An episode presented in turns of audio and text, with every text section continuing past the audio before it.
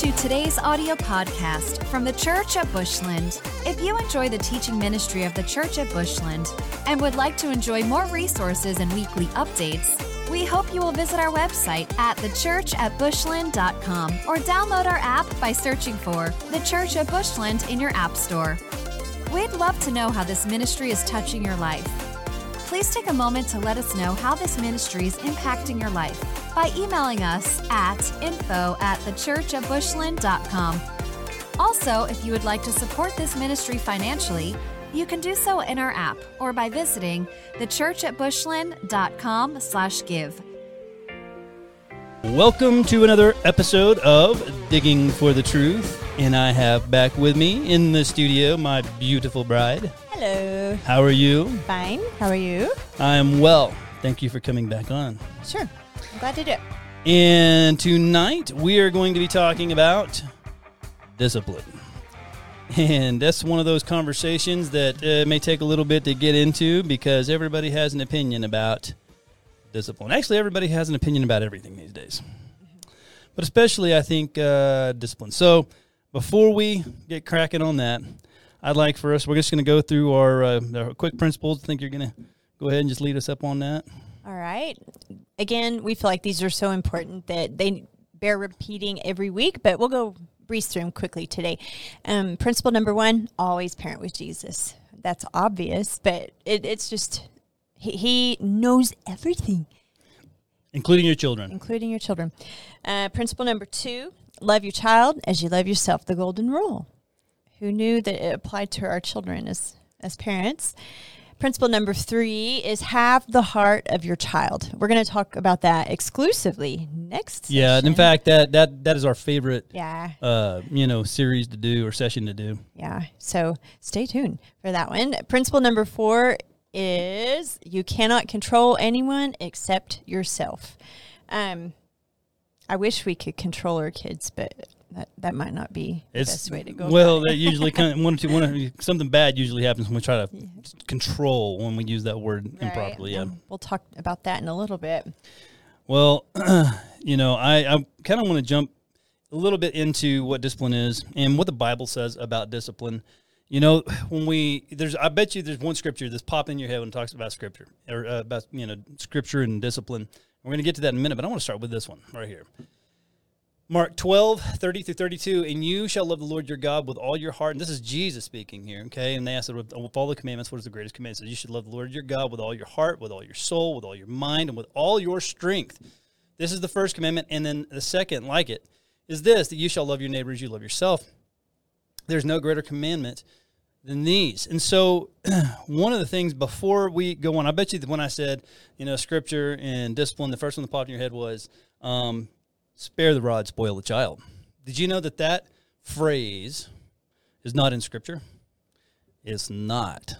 I tell you what, but it does come usually kind of stems off of Proverbs 13 24. And I wanted to kind of break this down a little bit.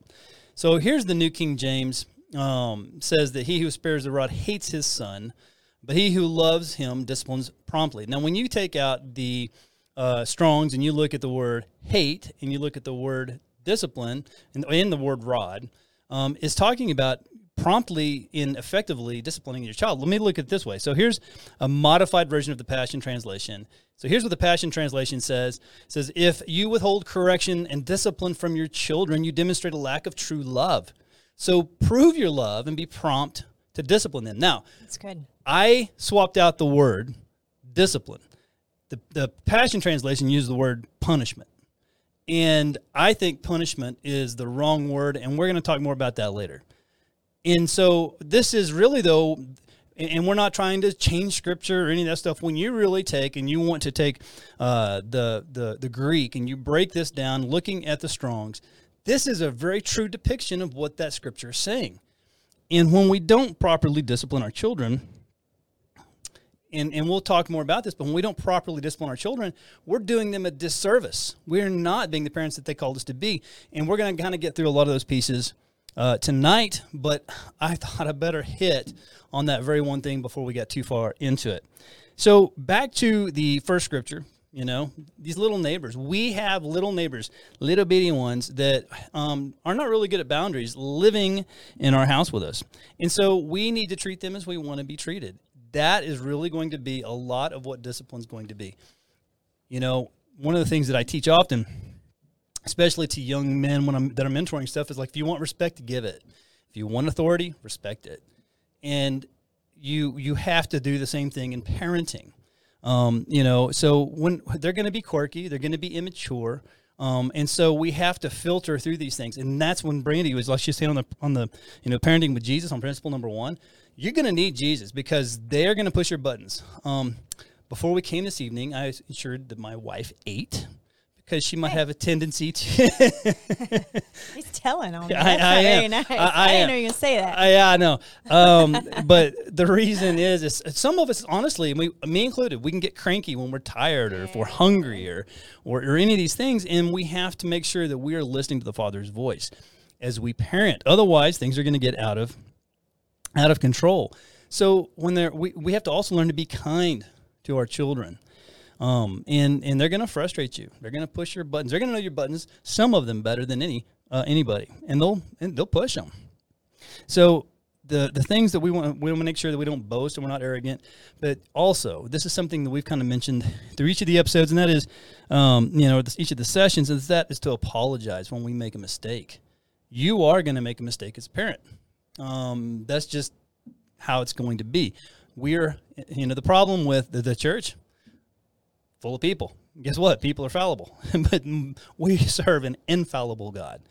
And when we have a contrite spirit and we submit our hearts to God, and not, this should be applied to any area of our life, but especially as we're raising godly kingdom builders inside of our home. Well, it teaches humility, and God, humility is currency with God. I think. Oh, absolutely. That's, that's why Jesus was so amazing. He's he took off his crown and laid it down so that we could be saved. That's that's an act of humility, and I think the ultimate. right. And in our parenting, we should walk in that same humility. And by having to say sorry to a three year old, that's pretty humbling. yeah, it is. well, you know, so that kind of leads us to the next the next thing, and that is you cannot control anybody but yourself. Well, and that- that's so true. When we we try to parent by control, we could fall into one of two negative behaviors. The first is neglect. Get out of my face, leave me alone. That's I'm going to control you by keeping you away from me. And it's manipulative in its nature. Yeah, we're actually going to talk more about that on permissive parenting. Yeah. Right. And then uh, the second negative behavior that could come from parenting by control is abuse. I'm going to make you do what I want you to do, whether that's through my verb, my verbal abuse or physical abuse, even even worse. But um, to teach your children to have self control, to honor them so they can honor you, it, it takes extreme you, you you must be very intentional to do it and make that decision before you get out of bed in the morning because they're going to push your buttons. Well, that's why it's also, you know, just talk about our walk with God.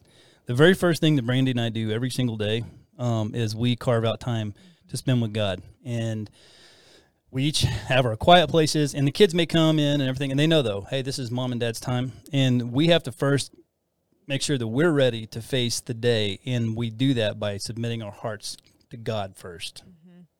Well, and by submitting our hearts to God, setting that example for our kids, saying you should do this too, then teaching them, you know, the fruit of the spirit. One of those is what Self-control, yeah. So to to teach them self control, you know, I've heard it said. I don't even know where it came from, but it's popular. Um, we're raising adults, and it's hopeful that when your kids get into their teenage years and beyond, that mommy and daddy aren't going to have to go sit with them and hold them accountable at the school or where you know with the law and we could talk a whole lot about Oh, that goodness. because it we're gonna it's embarrassing how ill-equipped people are. I mean, in fact, I mean, if you even look at statistics, I mean, kids don't even want to drive now. I mean, the average kid's not even getting their uh, driver's license until like I think 17, 18 years old. Some of them even older. I'm talking averages here. And when I was a kid, think about when you were a kid. I mean, you wanted to get your license. So this is this is a product, a byproduct um, of how children are being parented, trained, and raised uh, in society these days. the goal is to to raise independent people and sometimes by training them to be independent. You're having to lay down your will. They end up going to school in their polka dot pants with their neon green striped shirt and loud hair and all of this. But you are creating independence in your child as you are allowing them to make choices. Even today, our youngest, um, she has very fine hair and it keeps getting tangled. And I said, Well, if you're not going to take care of it, we might need to go get it cut, but I'm going to let you decide. Do you want to make sure you brush it through or do you want to get it cut? Well, she decided, I'm tired of this hairbrush and stuff. I'm getting my hair cut. And then at the salon. That's not why I did mine. Uh, no. God had different plans for my head. well, and at the salon, the lady asked me how I wanted her haircut. And I looked at the little girl and I said, How do you want your haircut? And she told her. So I, I think, you know, hair grows back and, but by and that's a little thing. By allowing them to to make independent choices you're you're creating and, and, if you go to the doctor what's your address? You tell them you know your address. What's your birthday? You know your birthday. And turning to them equipping them to not be too shy to answer questions because someday they're going to have to do it alone. Well and to equip them um, so the next thing really that we kind of want to talk about is punishment versus discipline. Um, those are two very different words um, punishment is a negative connotation, whereas discipline is a parenting tool to teach personal accountability. Um, and you know there is a there's a graph or a chart here I'm going to show you here in a second that that we've kind of pulled from uh, Focus on the Family that really kind of lays this out well. But you know, and I'm going to give some examples here in a second. But effectively, this is a great uh, graph to look at. So the purpose of punishment is to inflict a penalty for an offense, uh, whereas discipline is to train for correction and maturity. Um, focus, well, the focus of punishment is looking at past misdeeds. So you did all those things in the past, and because you did all that, now we're. In, but whereas discipline, what we want to do is is correct future acts. Um, I can think of several examples just in, in, us raising kids where, you know, instead of dwelling in the past, I could already see the kids, their hearts were submitted. They're already looking to the future, not wanting to to do that again, which lends itself to the next one, attitude what is punishment? Well, hostility and frustration on the part of the parent, whereas discipline leans to love and concern on the part of the parent. And the resulting emotion of the child, well, and punishment is fear and guilt. And that's a form of manipulation. That's how Satan works. That's how, I mean, fear and manipulation. Think about this God never operates in fear and guilt, and He convicts our heart. But God is mercy, grace, and love. Okay. Whereas the resulting emotion of a child for discipline, well, we're looking at they feel secure they know that their parents are creating these boundaries. You know, in our home, one of the biggest sins you can commit um, is to be mean to this woman.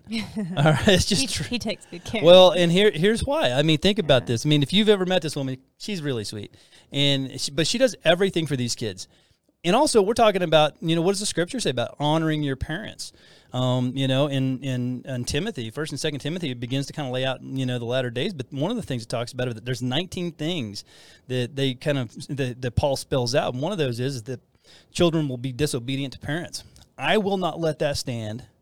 And, and it begins with disrespect in the mouth, you know, if like, or even body language. My gosh, you can say so many things about, you know, the teenage language. I mean, it, I, that only kind of pushed me through the roof. But you can be kind of you know push me a little bit and i will still set them straight but you do not do it to her um, and because what that's doing is and that's when it goes back to loving your neighbors yourself but also the proverbs 13 24 is to promptly address that situation because we want to change future behavior and the whole goal is to introduce them with to holy spirit have a relationship with jesus christ they listen to Holy Spirit. They listen to, you know, just like Brandy mentioned to go on the fruit of the Spirit, Galatians 5.22, that they go through that list. Love, peace, patience, kindness, goodness, faithfulness, gentleness, self-control.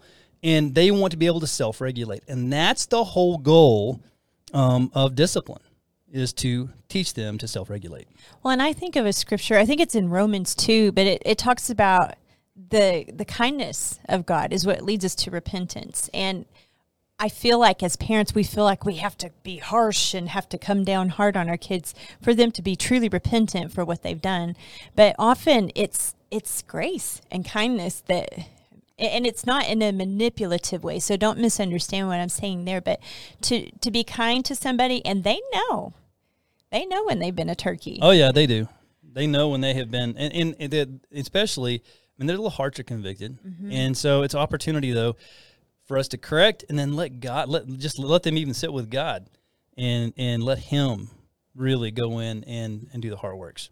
So section number two, um, we're going to go ahead and it's a four parenting styles, and basically there, this is something that we pulled um, from uh, Diana uh, was, Baumrind, I think, and uh, Maccoby and Martin, and they were child psychologists. Back in the '60s. Yeah, maybe? I think I think it's somewhere. It's it's it's, it's pre me. But anyway, but they they did actually have four really good points, and that has to do with. Uh, I'm gonna. Say, I think I actually have a slide here, but here they are: authoritarian, permissive, uninvolved or neglectful, um, and authoritative. Of all of those, only one of those, of those is good. So, and I'm going to go ahead and spill the beans. It's authoritative, like love, the very last one. And the reason I'm telling you that is so as you go through these others, you kind of kind of have a, a a litmus, and you can listen to them. And if you find yourself listening to the enemy saying, "Oh, I've kind of fallen in that category," we're going to talk about Romans eight one here in a minute. Okay, so don't let the enemy shame you. But let's, because we can all potentially fall into one of these. But let's begin with uh, authoritarian. So, what is what is authoritarian? Well, author- authoritarian is the because I said so parent. It's my way or the highway. You do what I said or you get out of here. Um, there's no give or take. And sometimes, whether we like to admit it or not as parents, you've got to hear their side of the story. There have been so many That's times right. where I have misread something happening. I go in and I think this kid's guilty, but it's that one. and there are times where if I didn't stop and hear, I would be unfair. We can we can just Yeah. assume this kid stirs the pot, and it's always her. It's always him. But if you don't hear the whole story, it, it's easy just to fall into a, a, punishment base. Um, authority. I'm going to hold my paper because I can't remember all this. So pardon me for reading directly from it. But authoritarian parents hold high standards and expectations. They're they're strict and rigid and many times abusive. This this parent can also. it- It's very common for this person um, to come from abuse and to also fall into an abusive pattern. Right. Although it's not always. It, it No, could no, just no. be the ri- rigidity of their Yeah. personality or rules. Um, the child's feelings and opinions are hardly ever taken into account. Um, and, and sometimes our we cannot let our children be led by their feelings, and we already discussed that in a previous episode. But there are times where we really need to hear them out. Hearing their heart means we have their heart, Yeah, that's really important. right? Um, inadvertently, authoritarian parents teach their child to fear authority. God is authority. He is full of grace, but He does hold us accountable. He does want us to grow and become better, That's the pruning the vine. right? And in the same way, we should find ways where we can begin to prune our children and see and, and be honest with them and say, I see this as bad fruit in your life. Or this could become bad fruit in your life, but if, if you don't tend to this now, um, you know these these children or raised children raised in this kind of atmosphere are often perpetual liars because they will do whatever it takes To to, not stay get in out trouble. of trouble. Yeah. Yeah. And they often have low self esteem because they can't make a decision by themselves. It, it's mom or dad having to decide for them how to think and how to process. So often their self esteem is very low and they don't trust their own gut in, in the future when they become adults. Um, they are sometimes hostile. Kids in, in this this atmosphere become hostile and aggressive because nobody's listening to their hearts. And when your heart isn't heard, you get angry. Well, and they resent authority. Mm-hmm. You know, and think of this: is that if they resent authority, then that can also lead to them resenting God. Mm-hmm. Because you know, uh, studies have shown repeatedly that um, children they, they they they many times apply the attributes of God to how they perceive their father, Mm-hmm. um, and that can also translate over to the mother as well. But when if you have a father that is, I mean, constantly got their finger in their chest, I mean, and and that you teach them to not respect or to be afraid of authority, then you're teaching them to be afraid of God, And teaching them that God is not love, and that God is not love. That's Right. right. have to perform to be loved. Yeah. Well, what's the next one? Well, permissive parenting, and this one, to be honest with you, gets on my nerves because it's it's the neglectful, hands off. the The rules and boundaries are not enforced. So you know, if you ever watch uh, Jurassic Park, okay, and the, the, I think I can't remember which one it was, but it's when they, you know, they have the Velociraptor in the middle of. And probably, I think it's actually the first one, maybe. I think it is. You know, and, and he says, "Oh, she's just smart one," you know. And anyway, they'll be jumping up trying to find new boundaries that they can get through. If you do not protect your boundaries, okay, those kids will constantly attack that, and then they will plow through it, and then they will run you over.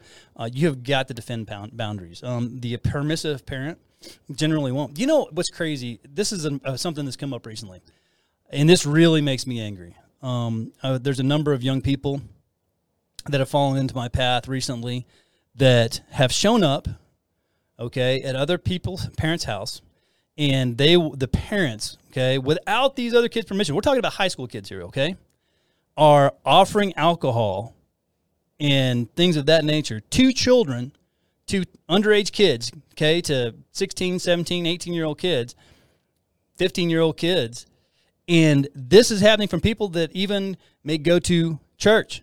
This really angers me. This is permissive parenting.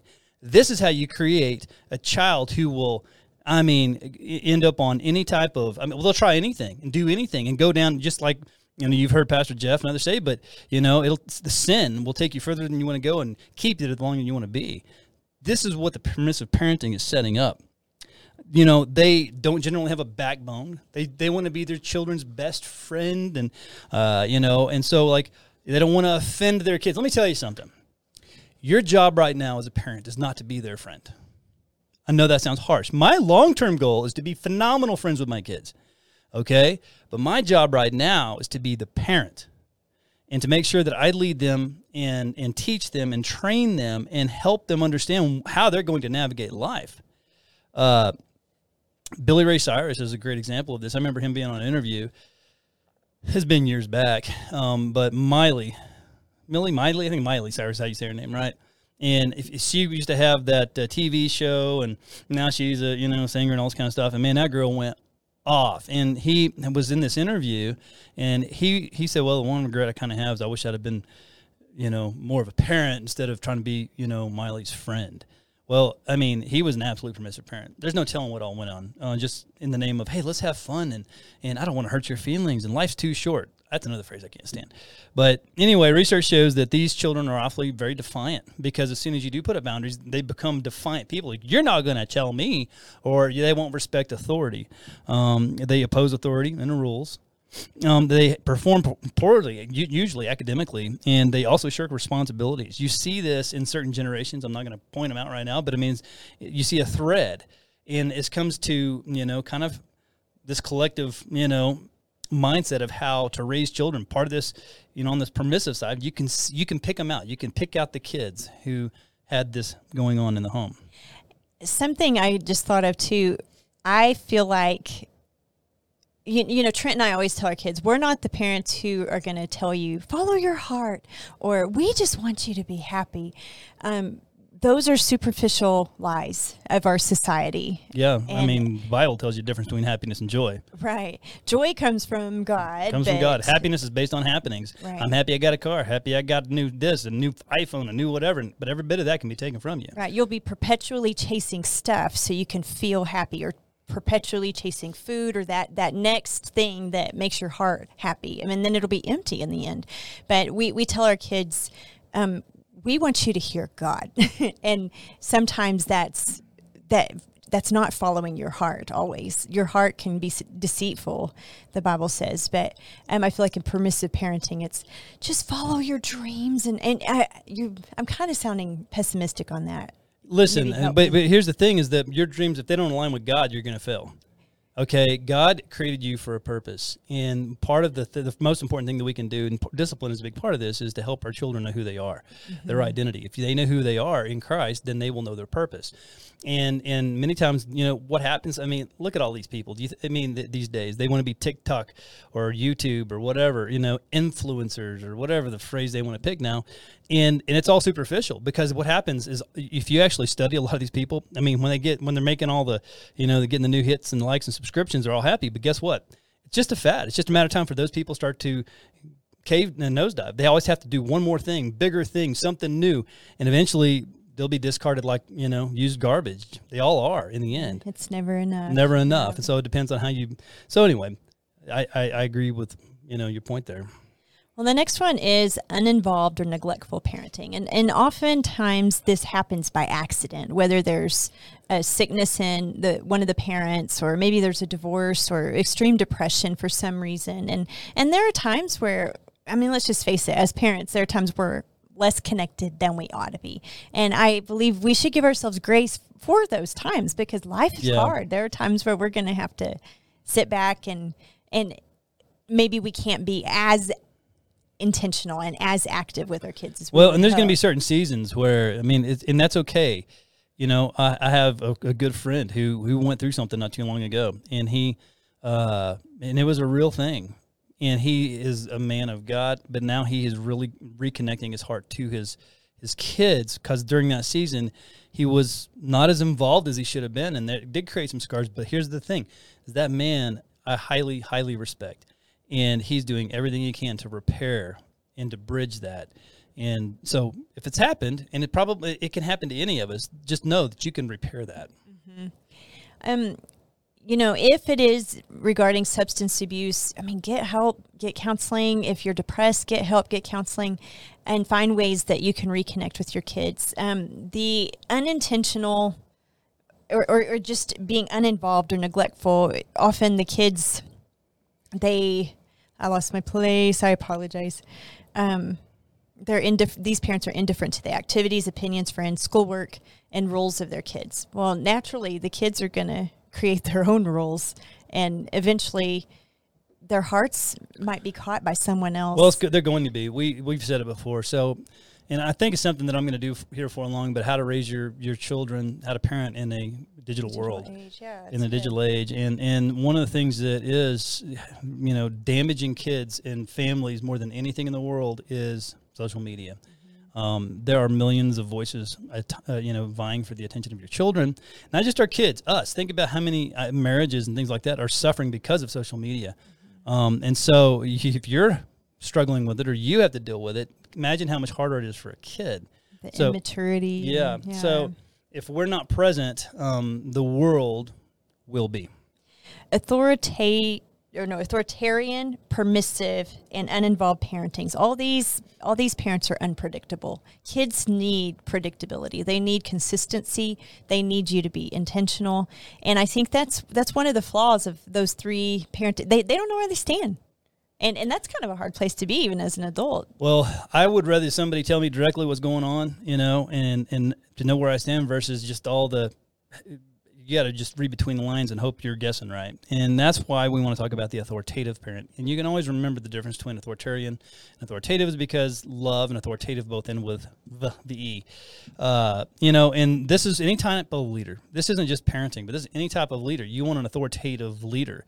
Uh, look at our government. We live under an authoritarian government now. Look at lockdowns. This is this is a great way to to, to, to remember these.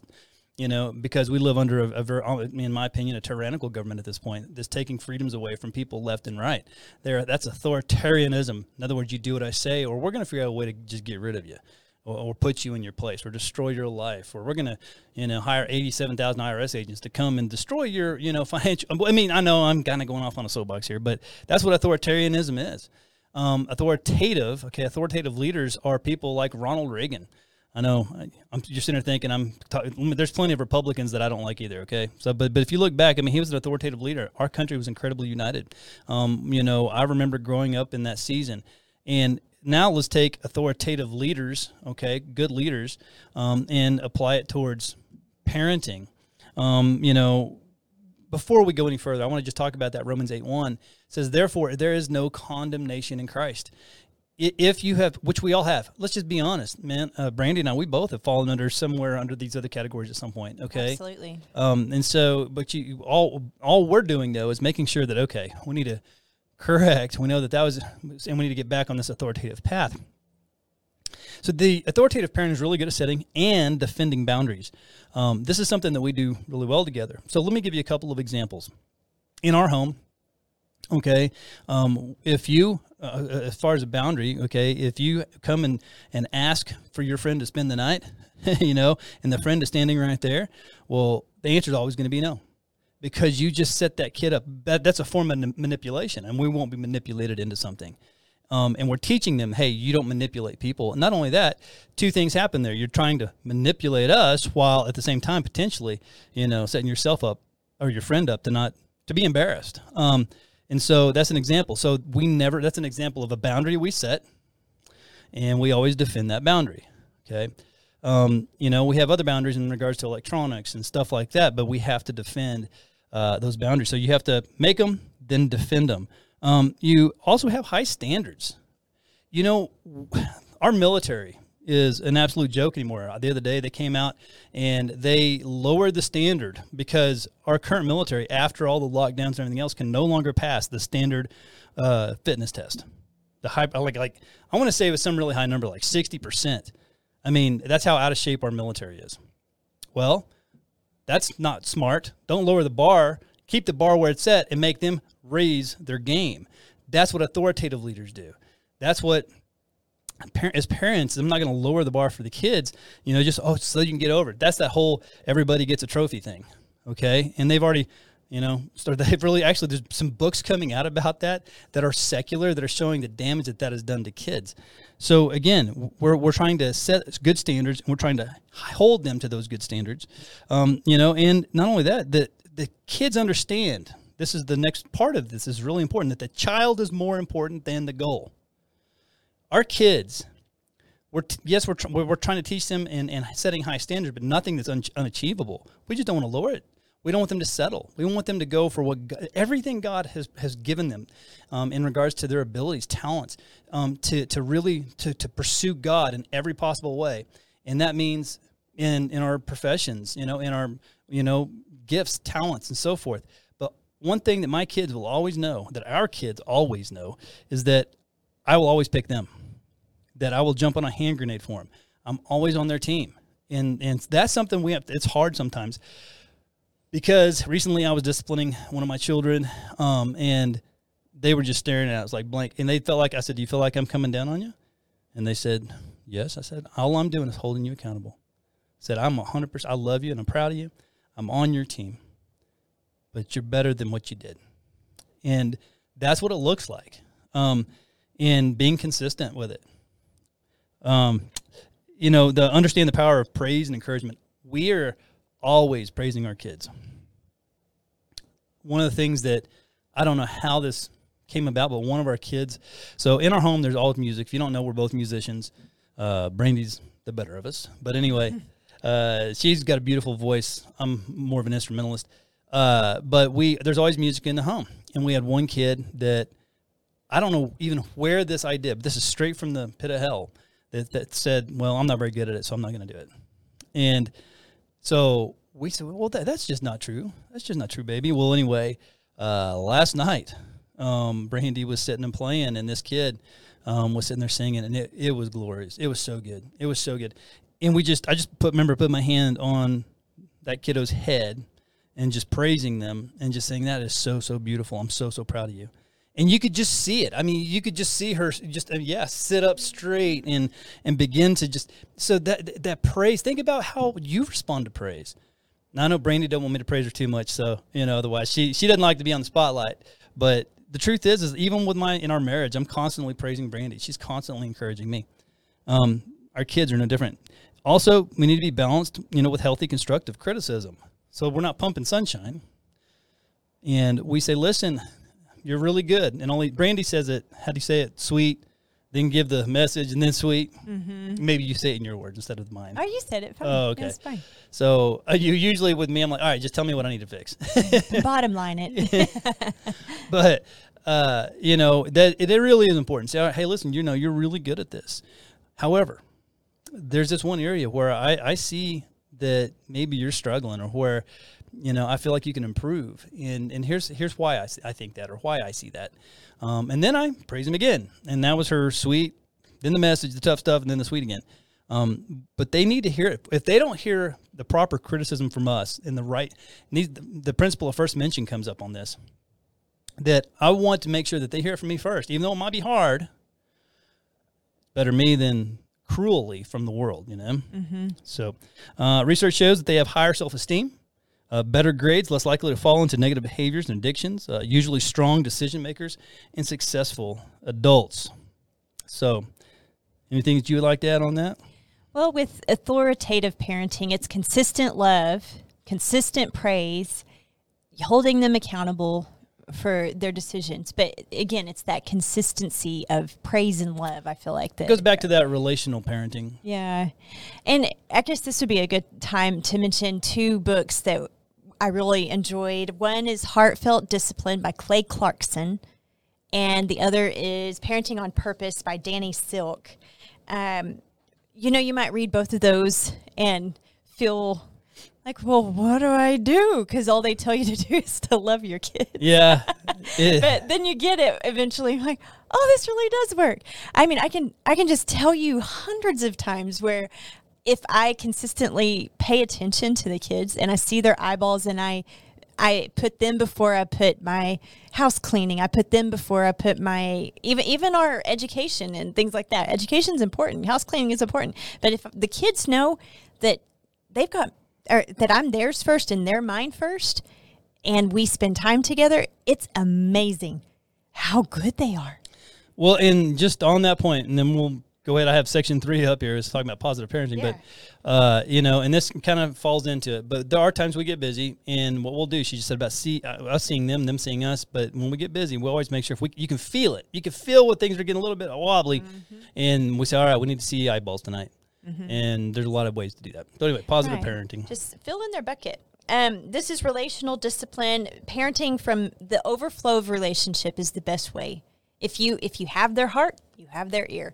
Is something we like to say. I, I don't know if that was ours or if we stole that from somebody, but It's too good to come from me. I don't know. I I've said it a long time. I, I, I feel like we stole it. It's from somewhere.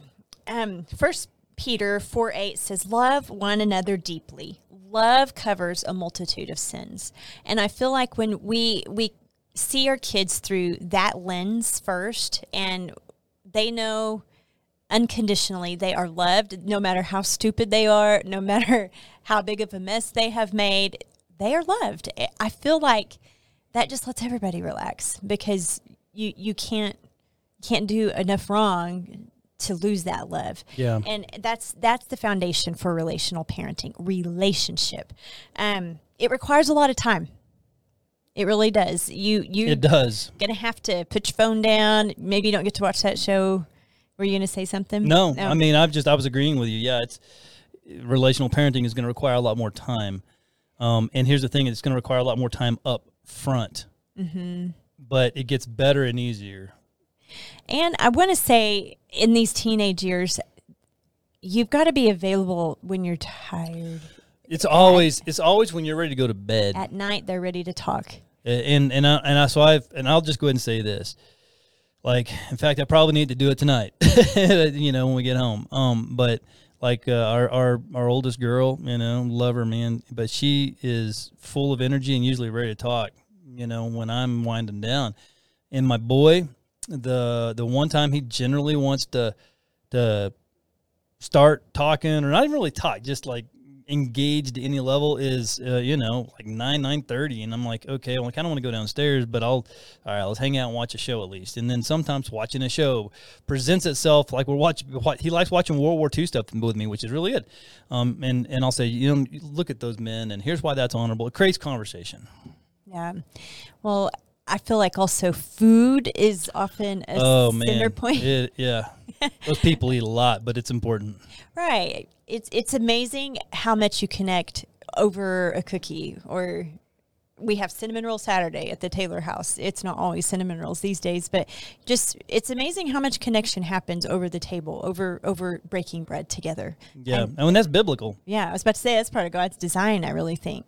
Um you might have to say the same thing a thousand times. oh yeah. Which in my temperament for whatever reason I, I really don't like to repeat myself. And with five kids i often i often have to repeat myself a lot. But there you it's a it's a decision to be patient with saying the same thing again or uh, this again we're dealing with this again.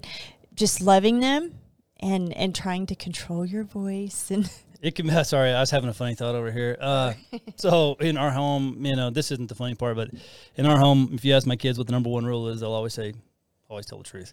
And the reason that's my number one rule is because I figure if you get that, if you get the heart right and the heart is telling the truth and it's all in the light, then we can work through all the other details. However, if you ask my cousin, he has four boys, and there's a season they were all really small, and these boys, man, they are a handful. So if you asked him what the number one rule was for a while, I'm not sure what it is today, but I said, he says, don't poop in the tub. that's a good. Yeah, and that's that's a good rule too. Um, uh, but anyway. Brandy was talking about those saying the same thing over and over and over again. Um, when we came to this realization, God gave me a vision. Um, I don't remember if I was it's a dream or if I was just it's just a thought that God put in my head because it's been a little bit, but it had to do with just dripping water. Have you ever gone someplace where water's constantly falling on stone, and it will create a groove? And the vision I had was just every time that drop hits uh, and lands on that rock, it's just and eventually it'll create a little groove. And, that, right at first, that water's going everywhere, right? But after a while, and, and you repeat it over and over and over, it finds a groove and it creates a path and it stays within that groove. And that's the same thing that we're doing when we're repeating ourselves what it feels like again and again. And I want to go back to what I said a while ago, and that is that's a boundary. Mm-hmm. Repeating ourselves and, and, and re- we're reaffirming that boundary, making that boundary stronger, thicker, you know, more powerful and understandable. And, and this will translate when they're self-governing, self-governing themselves. I feel like so much of our lives are centered around habits. And if you can begin the discipline of habits in your children at an early age, they they will grow up to be habitual people. And you've got to decide what kind of habits do I want my children to have. Um, early on, when our children were tiny, maybe even as young as three, we would make a little paper with pictures about their morning habits. Yeah. We wake up, we make our bed, we brush our teeth, we eat breakfast. Oh, anyway, probably those in reverse, but you know what I'm saying. And now I don't, when they get to age six and eight, I don't have to tell them brush your teeth, make your bed. They've got oh, habits about it. I, in fact, I was even this morning. It's funny. You know, I walked out and I saw you know our girls' bed. I was coming around after I was heading to work, and I saw their beds made perfectly. You know, and uh, and that's that that's a really you know it, it's it's encouraging because you see good fruit you know, and it's been um, trained in them. There's a reason in the military that they make them make their beds and teach them to make their beds properly. We're not drill sergeants. We didn't go in there and have to make them do the military corners or anything. All right, no, but I let their rooms be their rooms, and but, to a certain degree, they're even allowed to have a certain bit of messy because I understand not everybody's neat as a pin, but there, if you're going to not pay rent, then you at least need to make your bed. well, I think it's time they all start paying rent. oh, that's a good idea. We could be rich. Yeah. Five kids. Yeah. well, you know, I want to talk about the um, touchy subject of spanking and uh, I'm going to tell you what we do. I'm going to tell you what the Bible says. It goes back to you know spare the rod. Well, let me tell you something. The Bible, in, in when it's talking about it, it was like again that was discipline. There was a person that I have in mind, and I'm not going to mention obviously uh, by name, but when we were young parents, um, they came to our house. They had a, a baby, probably nine months old, not very old, and the baby was just tired and fussy. It was dark outside and you know this person says you know spoil spare the rod spoil the child. And I mean I was like and, and just started swacking on this kid. I was like whoa man. I was thinking and that was the last time we ever had them over. I mean but uh, I mean I had compassion and there, there were later there were problems. Um, but th- that's that's a harsh thought process. That's a harsh mentality. Um, and so here's what spanking looks like. It is never to abuse to hurt rule number one is to never do it uh, in anger, ever, ever. Um, if you have any anger in your heart whatsoever, don't spank, ever. And it's it, to be fair to your children. If they're tired, don't go to Walmart and expect them to be angels. Yeah, I mean, you, many times the we're we're setting them up. Yeah, exactly. Mm-hmm. Or staying up past their bedtime and expecting them to not throw fits or feeding them sugar and, and, telling them to not be hyper. It's it's just not fair. Don't discipline them for something that you did to them. You know, and so it made me think of a funny story that I was recently heard. There's a man that we uh, have a lot, we love. Um, actually, I just is my step, it's my stepdad, and uh, he he's a big hunter and all this kind of stuff, and he never had children of his own. Um, and us. And uh, he had a friend come over, and he had two young boys, probably about six, seven, eight years old. And the other one, he said, "Hey," and it was in the morning. They're going to go sitting in a deer blind. And you know, he just didn't know. So he said, "Hey, y'all want some apple pie?" And he put, he said, "You want some ice cream with that apple pie?" And a Coke. And then, yeah, I said, "You want a Coke with that apple pie?" And the dad's over here thinking, oh boy. what are you doing, man? and so he said they went to go sit in that deer blind and they were just pinging, ping, ding, ding, ding off the deer blind. And, and, and, and, you know, my stepdad, he looked over at his friend and his friend said, Hey, don't look at me. He said, This, you did this. Well, it wasn't long after, and one of the boys, I mean, uh, you fill them up, they got to go pee. And they're trying to keep them in the blind. Well, it didn't work out, and he peed all over that blind. Hunting day over, but to credit the dad's credit, and and, and for my, my stepdad, every time says, "Hey, my," every time I get up there, he says, "My blind still smells like pee," you know, and and the you know the dad always says, "Well, hey man, that's your fault. That wasn't on me." And that's that's actually right. So the the dad did not hold those kids to a false standard.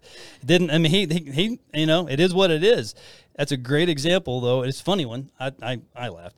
Yeah, that's Um, hilarious. So again, spanking should never be done in anger. Also, let's back up a step. If if you have it come from a history of abuse and were abused, or you're involved with CPS or anything like that, and there's some legal reason you you shouldn't spank, well then don't spank. Go ahead. We'll see you on the next podcast. okay. I mean, um, there's not much more I'm going to talk about here anyway. Uh, you know, but the thing is, is you need to make sure that they have adequate warning, that they know that it's coming. Um, you know, the spanking should also always be done in private. Uh, we never do it in front of a kid. We always would go back into our bedroom, and many times I give them an opportunity. Sometimes the thought of a spanking is worse than the actual spanking. So I'll say, there's been times where I've been like, all right, well, go sit in my chair. Like, uh, sit in daddy's chair. And I'll leave him back there for a little while. Um, every now and then I'll forget. That's happened before. And Brandy will say, uh, there's a kid sitting in your chairs. Oh, yeah. And by the time I get back there, they have a very, you know, repentant heart. It's funny because we hardly ever have had to spank our kids. I mean, our two older kids, we probably spanked them more than we did littler. You know, you learn. And, and go ahead. I'm sorry. Well, you eventually realize that if you love them and you you do all the pre work, you're not going to have to do that.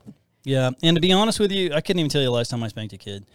Um, I, it- the, the further we got into parenting, the less I felt like it was productive. Um, and I'm not criticizing you if you do. Trust me, as a kid, I got a lot of them, and eh, I probably needed them. I'm just going to be honest. Okay, I mean, I'm pretty sure that I was still going to school when there was corporal punishment, and I held, I I still hold the record for the number of licks in a you know tenure while at Puckett Elementary. So, um, you know, again, you have to be united with your with your spouse. Um, that you, that what we don't use belts, we don't use cords, we don't use. I mean, we've heard all kinds of things in CPS. People got spanked with, and it's crazy. We have just a little wooden. It's not a spoon either. Just a little wooden paddle meant specifically for paddling, and and uh, and then we tested it. Brandy wouldn't let me test it out on her, so I had to test it out on myself. Yeah, It's like, come here and tell me if this hurts.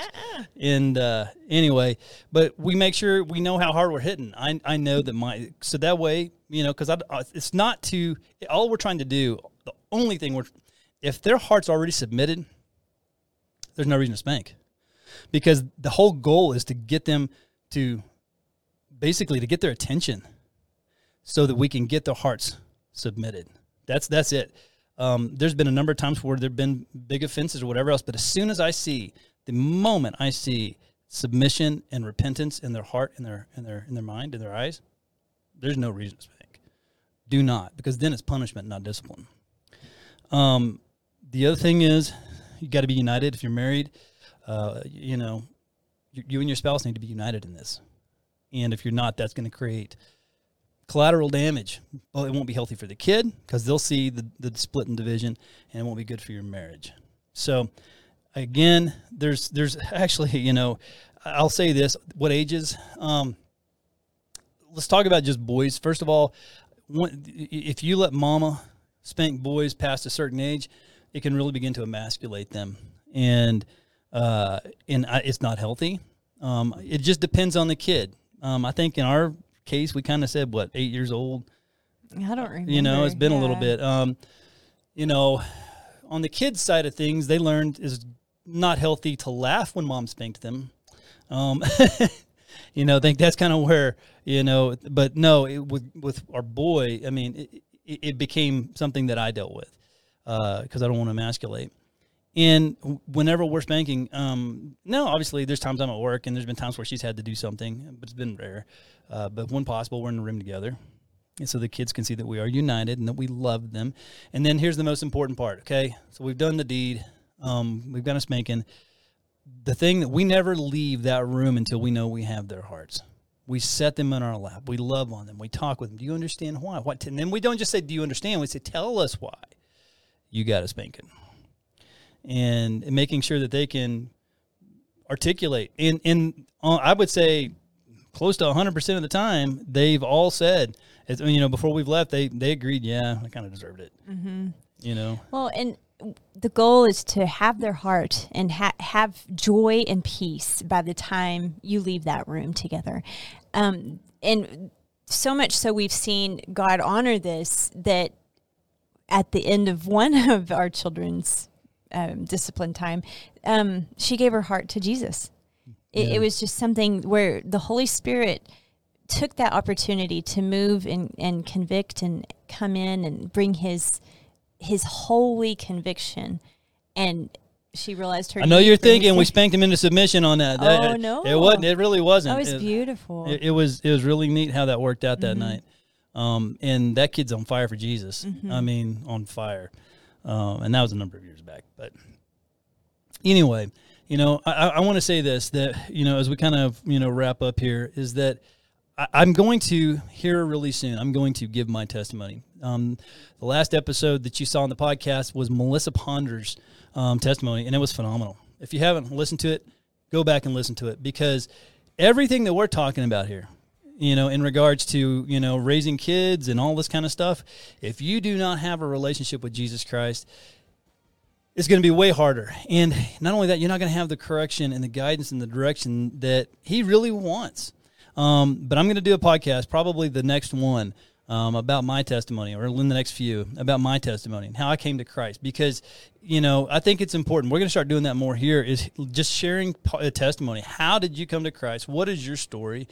Because let me tell you something. Everything we're talking about here, raising our kids, everything we're doing on this podcast, it's for that reason: is to introduce you to a relationship with Jesus Christ. If you don't know Jesus, right now is your time in, in Romans 10 9, it says that if you confess with your tongue and believe in your heart that Jesus Christ died and God raised him from the dead, then you are saved. If you feel God tugging at your heart right now, and, and, and you know that you need to get on your knees and receive Jesus Christ as your Lord and your Savior, you can stop and do it right now. And I'm going to pray with you, and here's how it goes Heavenly Father, I know that I am a sinner, and I would ask right now that you would invite I invite Jesus Christ into my life because I know that you sent your only begotten Son to die for me on that cross.